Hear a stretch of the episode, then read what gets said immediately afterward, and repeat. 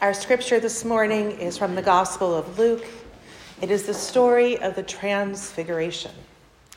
And this occurs right before Jesus descends from the mountain and goes into Jerusalem for what would be his final days. So, a little bit of context for where this happens. Now, about eight days after these sayings, Jesus took with him Peter and John and James and went up the mountain to pray. And while he was praying, the appearance of his face changed, and his clothes became a dazzling white. Suddenly they saw two men, Moses and Elijah, talking to him. They appeared in glory and were speaking of his departure, which he was about to accomplish in Jerusalem. Now, Peter and his companions were way down with sleep.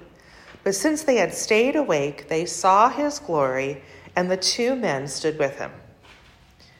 Just as they were leaving him, Peter said to Jesus, Master, it is good for us to be here. Let us make three dwellings one for you, one for Moses, and one for Elijah, not knowing what he had said. And while he was saying this, a cloud came and overshadowed them, and they were terrified as they entered the cloud. Then from the cloud came a voice that said, This is my son, my chosen. Listen to him. Hear what the Spirit is saying to God's people.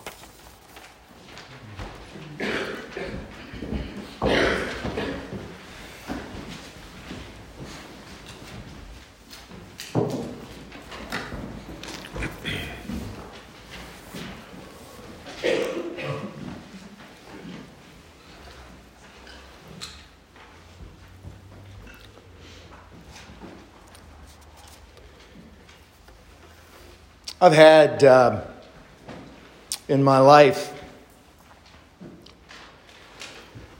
a ridiculous amount of great moments.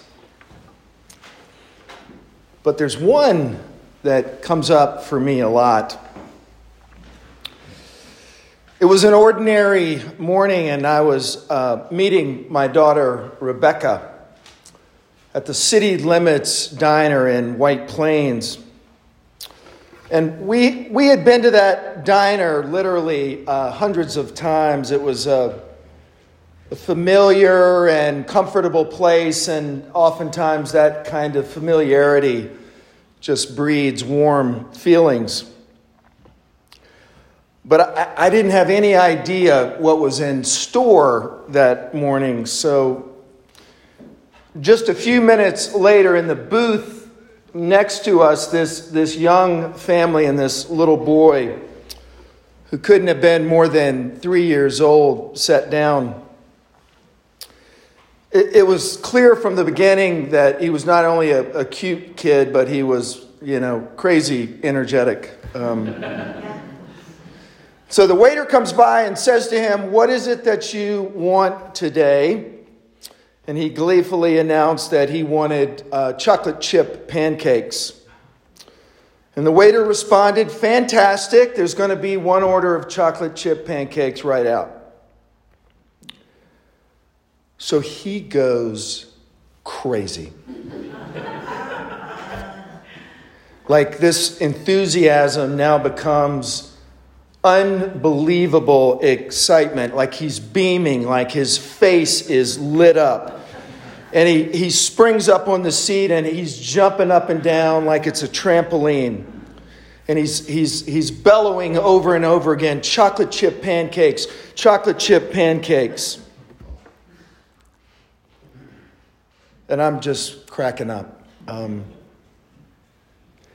but then I looked around and, and the boy had had done something else to the diner. He, he had spontaneously changed the energy in, in the entire place. And I don't know, there may have been somebody there who was annoyed by him, but I, I didn't see it. Serious faces were now smiling faces. And in many cases, they were actually beaming faces. People were laughing as they joined in the chant for chocolate chip pancakes. like literally, like a choir chocolate chip pancakes, chocolate chip pancakes. Like, like joy rained down on this restaurant for like 10 minutes. And if we had all been children, I think every one of us would have been bouncing up and down in our own booths.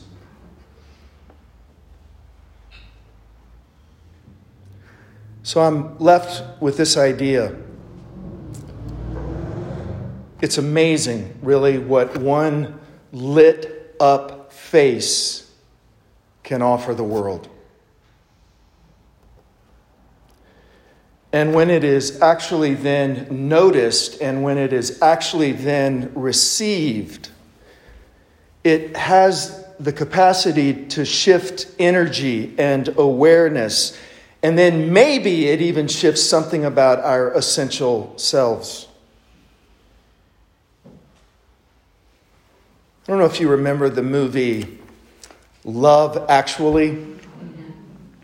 Some of you do, it sounds like. So it's mostly this kind of fun movie about, I don't know, the challenges and the, and the disruptions and the resistances we all have to the complexity of love. And given the tone of the film, because it's mostly a comedy, you are expecting a happy ending, and you get it. But I don't know. Do you remember the end of the movie? If you don't, it's an airport scene. And every single one of the characters is either waiting for someone or arriving to greet someone. So it's this moment of anticipation and opportunity. And first of all, we witness all of the film's main characters reunited with whomever, friends, spouses, children. And then we begin to witness the larger cast of characters,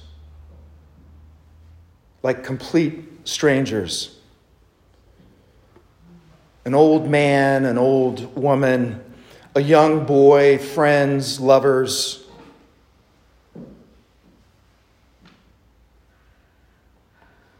I guess I'm just a total sap. But it's like you can't watch that without having something like break open inside of you inside of you like faces lit up palpable moment of joy, the presence of God, like a clear picture of how it is supposed to be. Clear picture how it's supposed to be, how it can be with us.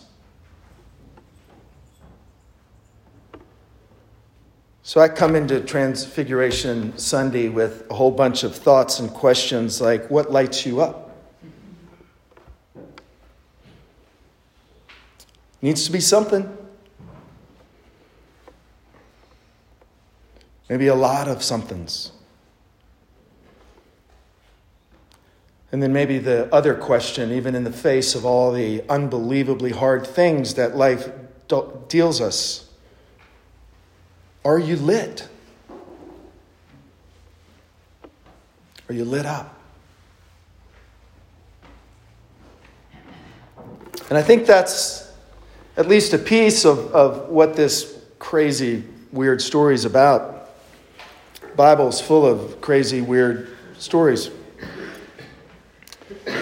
As Cheryl said, in, in this particular story, where we're near the end of, of Jesus' life, he's He's with Peter, James, and John, and they've made their way to a mountaintop. And if you remember in the story, they've, they've made their way for prayer. And Jesus has made this move before. He's often removing himself to pray, which in and of itself is a good lesson, I think, for us. But this time it's different. We're, we're told that a great light has come and it, it, it has changed his appearance. Again, what, what changes your appearance? What lights you up? And then we're told his garments are dazzling and and then we're told, here's the second piece of the story. We're told that as the disciples observe this, they see not only Jesus, but they see Moses and Elijah, and they're all talking about Jesus leaving. And some theologians would tell you, tell us that what's the importance of this? It's maybe Jesus is more important than the law, or Jesus is more important than the prophets. Peter decides, well, this is a, this is a cool moment. This is a mountaintop moment. This is, a, this is an intense experience, and we always want to hold on to intense experiences. So Peter says, let's get some tents going. We can come back next year and we'll, we'll do this again.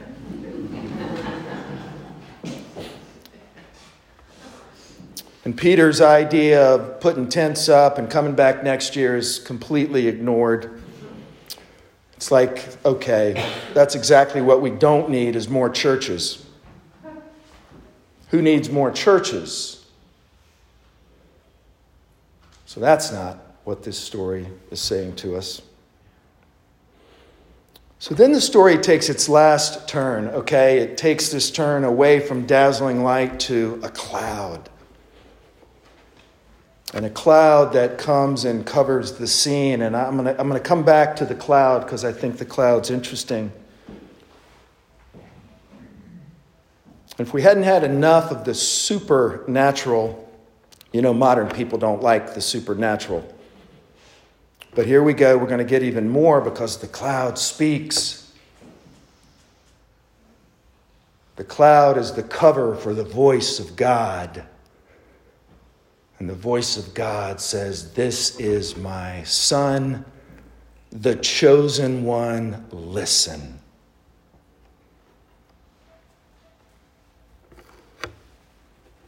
And then we're just left with silence. And that curious thing that Jesus does, don't, don't tell anybody about this. Holy silence.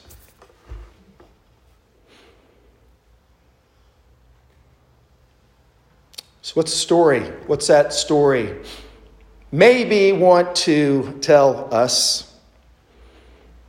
What, what does it say to people like us who, who have faith or aren't sure we have faith, but, but really want to have faith? And here's what the more orthodox interpreters might say about this text. They might say that it's to confirm that Jesus is the Son of God that you somehow need to believe that Jesus is the Son of God if you're going to be a faithful Christian because the cloud said it. And you can be certain of that truth. But I don't think that's at all what the story says. Uh, I, that's not what the story says to me. Here's more of what I think the story says, and I, I, I got this from this cool essay I, I read. It's cool writing a sermon, you know? Like you read stuff you'd never otherwise read. I wouldn't be reading an essay about the transfiguration. But here's what it said. What if the point is not to decode the cloud, but for each one of us to enter into it? And what if the Bible is less a book about certainties than it is a book about encounters? In which a staggeringly long parade of people run into God and run into each other and run into life and are never the same again. I mean, what don't people run into in the Bible? Crazy relatives, armed enemies, deep depression, life saving strangers, miraculous children, food in the wilderness, knee wobbling love. And whether such encounters come disguised as good or bad, they have a way of breaking people open, of rearranging what they think they know for sure so that there's more room for divine movement in your life. And sometimes the movement will involve traveling from one place to another.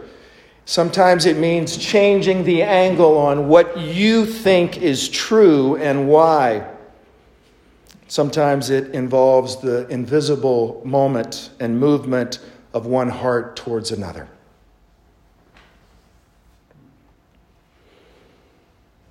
I like the way this essay concludes. Certainties become casualties in these encounters. At least certainties that involve clinging to static notions of who's who and what's what and where you're going in your life and why. Those things can shift dramatically inside the cloud of unknowing where faith has more to do with staying fully present to what is happening right in front of you than with being certain about anything. The meeting, she says, that's what matters.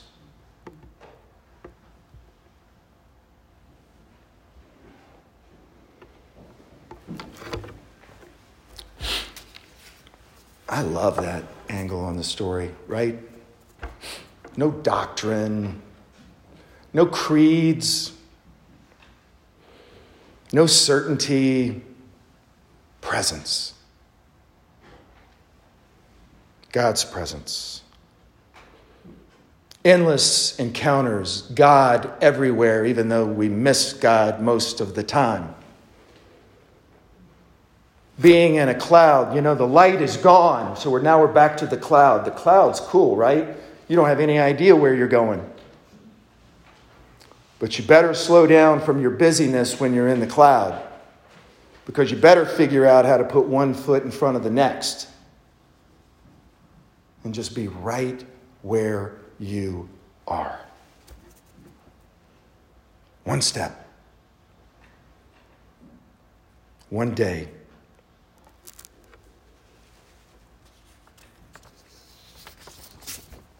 That's not an original message, but it's not a bad one.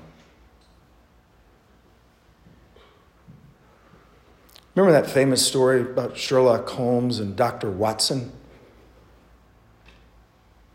That looks like an airball. That's a no. I'll tell you. Sherlock Holmes and Dr. Watson are going camping and they pitch their tent under the stars and go to sleep. In the middle of the night, Holmes wakes Watson up. Watson, look up at the stars and tell me what you deduce. Watson says, I see millions of stars.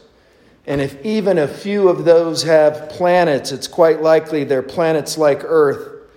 And if they're planets like Earth, there must also be life. Holmes, Watson, you idiot. Somebody stole the tent.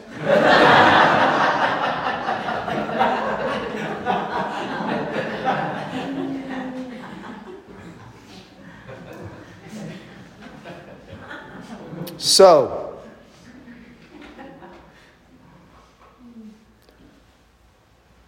for those of us who might just see, the endless encounters with God, the tent is gone. And our nearsightedness has come to an end. And it involves little boys eating chocolate chip pancakes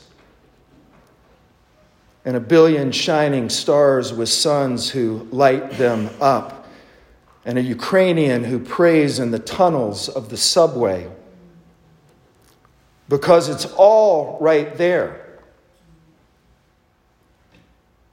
All of it is right there.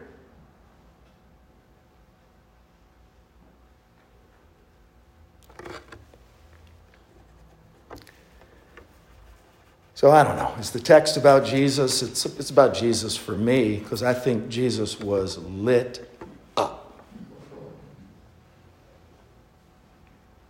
Not because I have any particular doctrine about Jesus, only because it's a window into God for this person who believes, and I want to be lit up.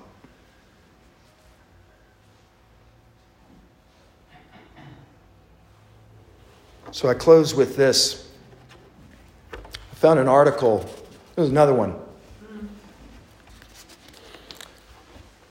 Was written about Toni Morrison before she passed away. And in this particular article about Toni Morrison, the author is talking about parenting, but quickly the message becomes much, much bigger than something about parenting. And she writes this she says, Morrison thought she was showing care for her children by fussing over their appearance to see if they buckled their trousers or if their hair was combed or if their socks were pulled up. But that was not what they were looking for, she said. Instead, she offered a different measure of care. Does your face light up when your kids walk in the room? Does your expression say, I am glad that you are here? The author said Morrison's words gave me an anchor point during the physically and emotionally intensive years of, of raising children. She goes on to say Morrison's words were grace something simple and sacred that I can now do every day. So when my kids come down blurry eyed and cranky, I offer them a smile. When they come home from school, my face can be a safe landing place. And when they go to bed at night, I muster up a final I love you, even if the evening went awry.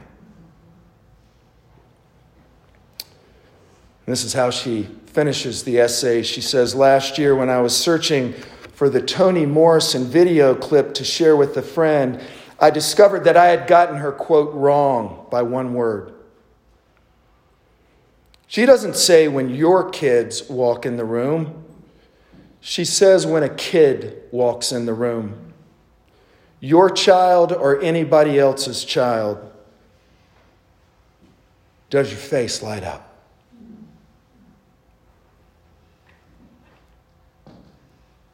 Does your face light up?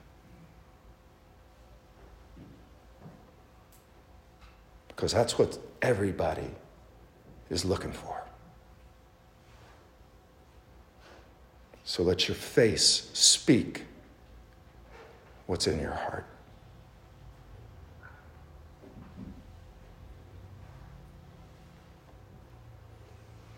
This story is not about parenting about the holy obligation and opportunity for each one of us to be lit up whenever we can. May it be so. Amen.